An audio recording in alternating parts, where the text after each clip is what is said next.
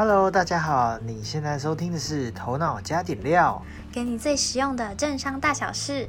我是永怡，我是粉圆。Hello，大家好。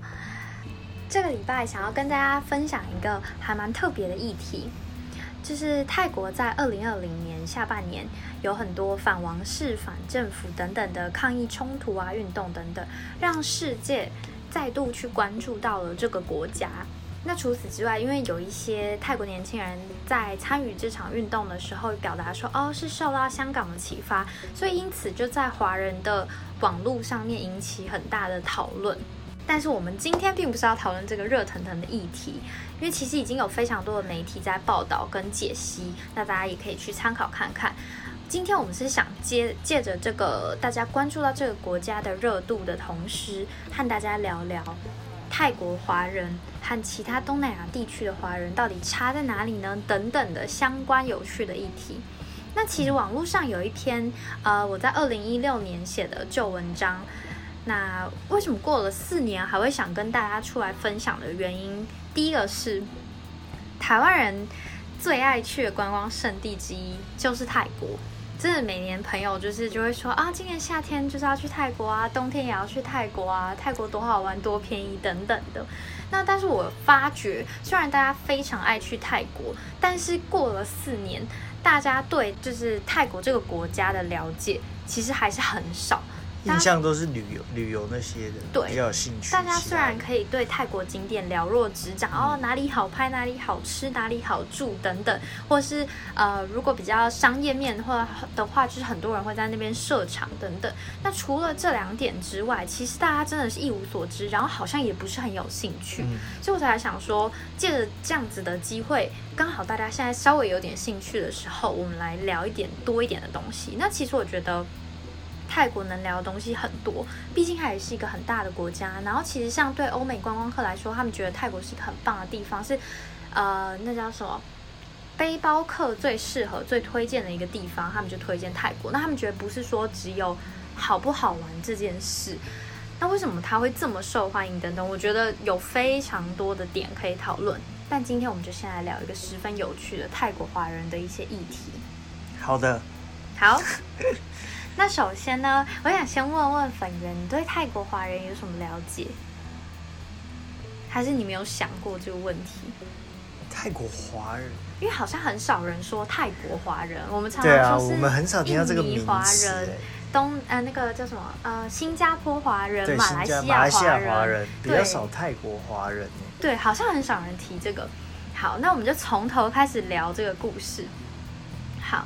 这故事的起源其实是从偶姨在二零一六年的时候去日本交换开始，因为那时候去的时候我的日文非常的差，所以就有点交不太到日本朋友。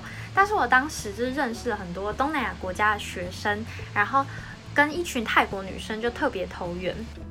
嗯，那就是我认识的泰国女生啊，她们大部分都蛮友善的，然后很热情。那也非常的聪明，对，英文非常好。可是也很大原因是，当然他们也是从蛮好的学校来的，就是五位里面有四位都是朱拉隆功，就是他们的第一学府。对，我不觉得他们有比我们差。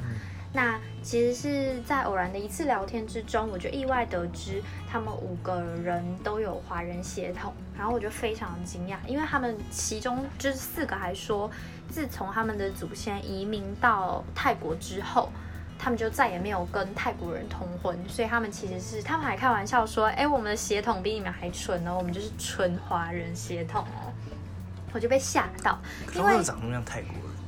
没有，他们长得就跟华人一样。对对对对对，对。就但其实老实说，你要说东南亚人跟我们真的差很多嘛？有时候觉得有可能是化妆问题，或是打扮的问题。对。那其实他们也说，泰国王室或是很多政府官员、政商名流等等的，几乎都有泰华人的血统。对。那我惊讶有两个点，第一个是他们说他们有华人血统，可是他们没有说他们是泰国华人。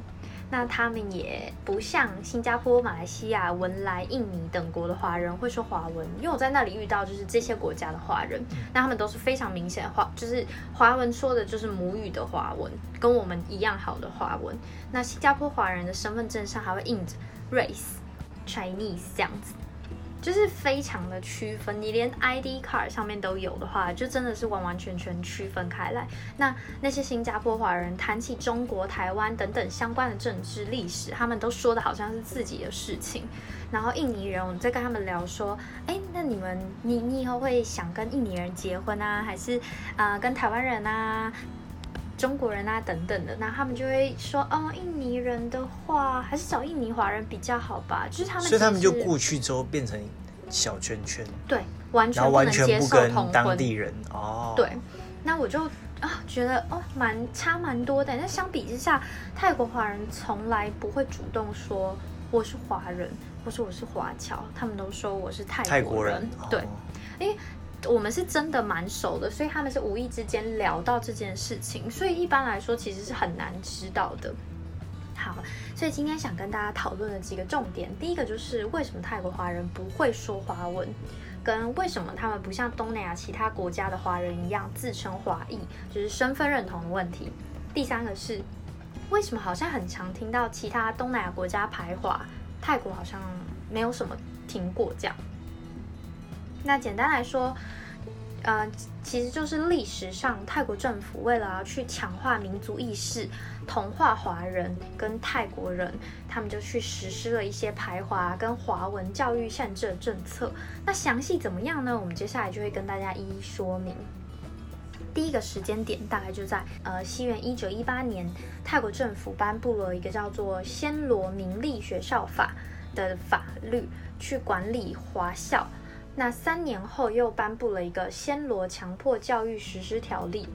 那这个条例呢，在一九三三到一九三五年之间，让大概有三百所的华校因为不符合这个条例，被迫或是自动停办。那所以这其实让华文教育发展受到了蛮大的限制。那之后影响非常非常大的是一九三八年到一九四四年。泰国栾批文政府实行了一个亲日排华的外交政策，并主张唯泰主义，就是唯有泰国那个唯泰主义，禁止华文教育。那当时就因为这个政策，全泰国的华校几乎全军覆没，华文教育的传承最后变成只能用像私塾之类的东西，就是小班制不能超过七个人，用家庭教师的方式来延续。但大家听到这里可能会想说，哈，为什么要？亲日排华，对。那其实当时时间点，刚大家可能会有注意到，一九三八到、一九四四正值中国发生抗日战争。那所以从中国就是移民到泰国这些华侨，就在移民的新国家参与祖国的这个活动，所以他们就去攻击泰国的日本人。哦。对，那因为这件事情就被那个泰国政府注意到了，泰国政府就很尴尬，因为当时泰国只有跟日本有外交友好关系，跟中国是没有的，所以泰国政府为了要保护他的盟国的，就是日本人在泰国的安全，所以就去颁布了这样子的政策。那这个就是当时的时代背景。那在这个之后呢？呃，中间可能泰国经历一些比较混乱的状况，到一九四八年开始，泰国刚才说的栾批文政府又再度掌权，他又更严格去限制了华校，中间可能有稍微松一点点口气，但是现在又有了更严格的禁令，例如小学华文课就只能上到四年级为止，然后你一周不能超过十小时等等，就非常详细，然后规定你只能学学语言，不能学习俗文化。那华文学校就因此逐渐式微，然后在一九六零年代，他们又搬了很严格的一个发展国家教育方案，去推行七年制的义务教育，然后就规定说，哦，你民间办的华校只能办四年制的小学。那这个方案就超级严重的啊，因为你推了七年制的义务教育，表示说正常的学生是上七年，然后衔接之后的升学制度，那民办的华校只能上四年，然后就断掉了。所以整个泰国的华文学校就严重衰落，最大的原因就是因为家长担心小孩从华校毕业之后就没有未来了。我觉得泰国政府真的太了解华人，就是华华人就是一个唯有读书高的民族。嗯，你做这样子的决定，就是逼家长让小孩放弃华文，他们怎么可能忍受让小孩不读书不升学？尤其我举家从原来的国家迁徙到一个新地方，我就是希望能打破原来在原来的国家不能冲破的阶级制度，我就希望能在新的国家过好的生活，所以我一定希望我的下一代可以去翻转阶层嘛，可以过好的生活，所以他就直接彻底几乎让泰国的华人文化直接让文化消失，对，就不会有那个。那一九五零六零年代的时候。泰国政府实施了这些排华政策啊、华文限制、教育等等的政策的时候，其实民间也因为二次世界大战之后，华人就渐渐把握了泰国的经济命脉等等，产生了排华情绪，所以当地的华人为求自保，就大多主动去放弃他们自己原来中国的姓氏，那直接改成相同意思的泰文作为新姓氏，或是随便挑一个当地原有的姓氏融入泰国社会。那你其实这样子久了之后，你姓名、语言、教育全部都已经被剥夺了之后，你其实就跟其他泰国人没有什么差别。那后来华人其实就渐渐融入了泰国社会，就跟泰国人几乎一模一样了。所以其实说泰国不是没有排华情绪，只是整体来说，泰国政府的手段比较高明。在很多中国人移民到泰国的时候，他们最初就先从教育的根本面下手。有排华情绪的时候。早就因为过去啊备受泰国教育的华人已经接受了某一些泰文化，对于自己的文化已经流失很久这件事，已经渐渐习惯接受。所以当他们被要求呃要去掉姓名等等的事情的时候，其实已经没有多大的坚持。那好好活下去，融入这样的社会才是最重要的事。所以就这样温水煮青蛙，演变成现今的模样。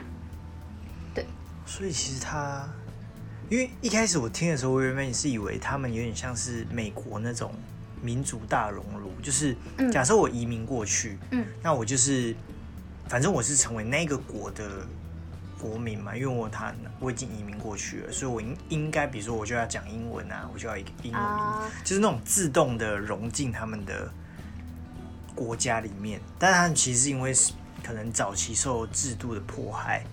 所以他被迫的要变成这样，然后最后啊就习惯了。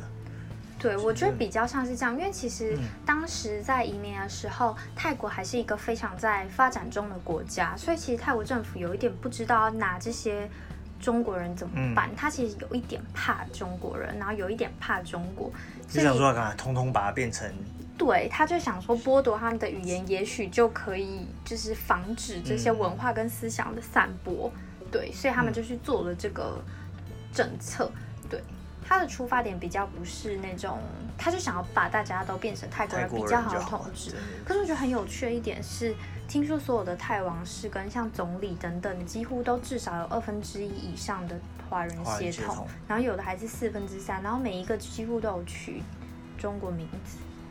我就觉得蛮有趣的。对对对，现在又有取中国名字哦。嗯，其实从以前到现在都有。所以，我其实蛮就是觉得，哦，怎么会？还是因为他们掌握经济，所以有可能。因为像什么之后又要跟他们靠拢，所以很有名的几个泰国银行都是华裔后代所创立的。对，那呃，想跟大家聊聊说，那我们了解了泰国历史之后，就来跟大家说说，当时我在日本遇到的这些泰国朋友，他们怎么去看自己的身份跟和华人协同的连接。那我当时认识的五位泰国留学生，刚刚有说嘛，都有华人血统，但他们大概都是祖父母，对，五个都是祖父母在年轻或很小的时候，跟着曾祖父母一起移民到泰国。那他们其实对于从中国的何处搬来的，其实他们都不太清楚。啊，我说这些泰国留学生啊，不是他们的 祖父母，对对对。那他们自己的父母其实。都不会说中文，我还蛮惊讶的，就一代就流失喽。嗯，所以你就知道那个政策是有多么的可怕。对，那连祖父母现在都只剩下听跟说的能力。对，那更不用提这一代年轻人啊，如果没有刻意学习，几乎是不可能会说。那我在跟他们聊的时候，其实可以感觉到，对于泰国这一代的华人来说，华人血统与历史是非常遥远、很不切身的过去。这其实真的对我来说很震撼，是不管我去印尼，像巴厘岛玩还是什么的，导游几乎都是什么华人第四代，他们都会很骄傲介绍我是华人第四代等等。对对对，他们都是非常在保护他们那个民族身份，也没有什么好或不好，只是这样的差异就是非常有趣。那华文学习方面，五位都说他们都觉得蛮有兴趣的。然后他们在泰国学习华文其实是一个很潮、很当红的趋势。那他们其实之中就有两位已经正在学了。那但是学习目的基本上都跟文化协同祖先无关，主要就是觉得使用华文的人很多，这个语言很有用，所以他们会想学。哦，就是后来才对对对，并不是家里家里传下来呢。对我我觉得蛮特别的。对，那他们也说，他们其实并不会因为呃华人这个身份有任何好的或坏的特殊待遇，几乎没有。他说学校会有一些类似华人社团，可是并不是什么主流社团。嗯，对，大家就是对你就是你就是泰国人这样，没有什么差别的。对啊，那嗯哦对，然后我当时还有访问他们说，那你们会想要了解？就是迁徙的这些历史，然后是中国历史文化。那我会几乎就是应该是有一两位说有一点兴趣，因为跟自己的祖先等等有关。对，但是大部分都说嗯没有哎，或是说有兴趣，但是跟其他国家的历史对我来说是一样的。嗯，所以就知道真的对他们来说，他们的身份认同完全就是泰国人。其实有点像我们。自己，因为其实大部分人台湾人的祖先应该都是从大陆来的。对。但其实我以我来说，我我家其实是本地，就是哎，本省人。嗯。但其实我已经不知道我的祖，嗯，我是从中国哪里来的。哦。就是追溯到比较很久之前的历史的话，我们就其实已经没有什么，没有什么，没有什么共同，或是说啊，我要去追寻我的根呢。啊，懂了，懂了，这种感觉。嗯，我觉得更特别是，可因为我们是我们的语言还是有点类一样，然后文化其实也有一些一样，对。但他们就是移民嘛，就直接搬过去。嗯嗯。而且我其实蛮惊讶的是，他们是祖父母那一代才有，不是已经移了？不是对，不是已经，我们可能本省人已经可能好几十代了。然后再哎，我们家是没有到时代，因为我们家是很传统的家庭。我也知道，就是我们家是从那种福建安溪茶乡那边来的。然后我是第七代。哦。对啊，但你看辗转过七代已经很久了，然后我们第八代都已经有了，就是他们不过三代而已，所以我才觉得这个政策的可怕之处就是连根拔起。对，嗯。那到底跟我们有什么关系呢？其实我觉得很有趣的一点，也是我自己的反应，就是我一开始的时候非常震惊，然后也会很好奇，哈，为什么你们不会想要知道？就我，我竟然会有这样的想法，就是我会觉得，而且距离这么近哎，对我，我就是会有，就我就会很好奇，为什么你不会想要知道，或是为什么你不会想要学这个语言？但我后来觉得，对泰国华人的历史多了解一点之后啊，就是我才意识到说，哦，民族认同跟。真正的血统可能不同，这这可能是一个很正常的事。因为先不论他们的祖父母或父母，可是其实对于现代泰国华人，我们这一代的华人，他们的想法其实是在这样的成长环境中很自然而然的形成的。他们的成长环境并没有人特别告诉他们你是华人，所以你应该要怎么样，不像新加坡、印尼等等、马来西亚等等的国家。所以，呃，我觉得。就是也不用感到惊讶，这就是他们正常的一个思维。那我觉得其实就算成长环境相似，每一个人对身份或者民族文化的认知认同其实也不太一样。就像我们一起在台湾长大，很多人我们对于华文、中华文化或是民族身份认同，其实都还是有很大的差异嘛。其实我其实没没有了教育，基本上教育是我觉得教育是一个非常大的一环，就像我们讲台语一样。嗯，因为以前我们。比如说，我们的祖父母可能都还是讲台语，嗯，但是我们的爸妈已经不跟我们讲台语的话，基本上我们也完全不会台语，嗯，即使我们是本本省人，那因为那时候我们刚好小学的时候应该有台台语课，台语教育，对对对，所以才有稍微接触一点，不然什么国中以上基本上，如果你没有用的话，就是台语也就是不会太好，对，可能只会听而已。是从家里学的还是学校学的？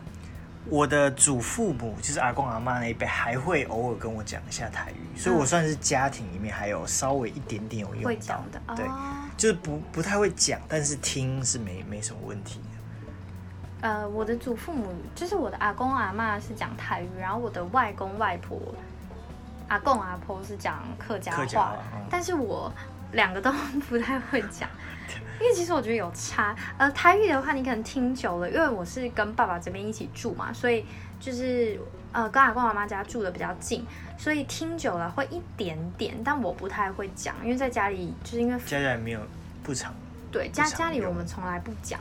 因为爸爸也不会讲客家话，妈妈有学一点点闽南语啦，可是在家里就会讲我们都会讲的话嘛。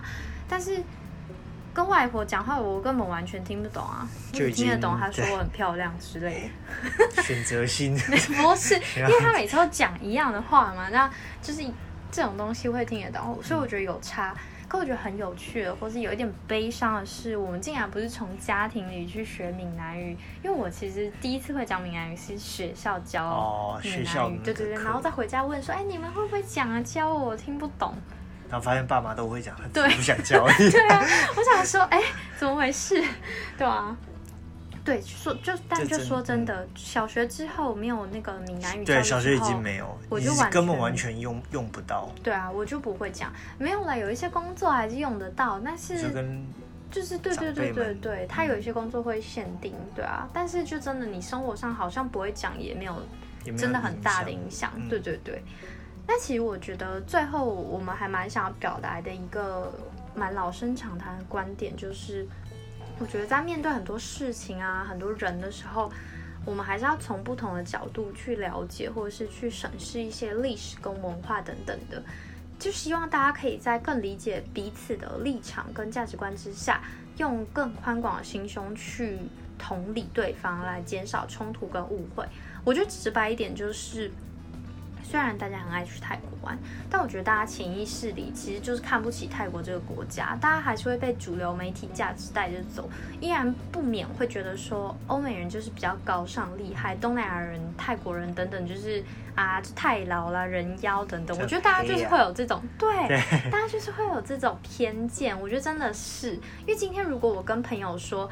哎，我被外派到泰国工作，或是我今天要去泰国读研究所，大家应该会第一时间可怜我吧？就是会觉得说，啊，你不是申请不上欧美国家研究所，或是你就是没有别的选择，表现不好，所以你没有被调去啊美国、日本等等，所以你被调到泰国。可我跟泰国人相处，我觉得泰国也是人才辈出。嗯，对。因为像我们交换的时候，在选那个学校啊，对对对，是欧美的全部都会被在第一阶段全部选走，然后接下来就剩下亚洲的，真的泰国，对对对。可泰国就像我觉得泰国人的英文根本不差，超级好的，嗯，而且因为泰文超级难发音，它跟粤语差不多难的语言，所以泰国人其实能学好非常多国家的语言，就对他们来说，中文发音蛮简单的。对，对啊，那大家或是就我觉得很坏，是大家有时候就会说，哎，那个人长得好像人妖，好像泰国全部人，好像泰国人哦，就是好像泰国人都是人妖一样，就是根本就不是。而且我觉得觉得很可笑的是，我们大家都是从一样的地方来，其实泰国人跟我们长超像的，因为泰国华人真的很多很多。我觉得大家就是真的是。嗯，我觉得不一定是只对于泰国啦，就对于不够了解的事情，对，对于东南亚啊等等的，或是延伸到我们对于不够了解的事情，都可以在去判断跟下批评、下评语之前，可以先花时间去了解一下，然后试着去同理彼此。大家可以帮他们把标签撕掉。对啊，对啊，就我觉得我们这一辈真的是有很多要努力的空间。对大家这么喜欢泰国，那我觉得不妨去了泰国这么多次，我们也可以多花一点时间了解他们的文化，对，然后去，嗯，不要只是把他们当做一个我们想去就去啊，想走就走的一个观光物价很便宜的观光地。对，其实他们是一个很很有潜力的国家，然后他们的人也没有没有比我们差，我觉得大家真的是。我觉得很有趣，他们的历史啊、文化等等，一定非常值得大家去了解。好，今天的分享大概就到这。粉圆有什么想说的吗？没有。好的，好，那就谢谢大家喽，大家拜拜。拜拜。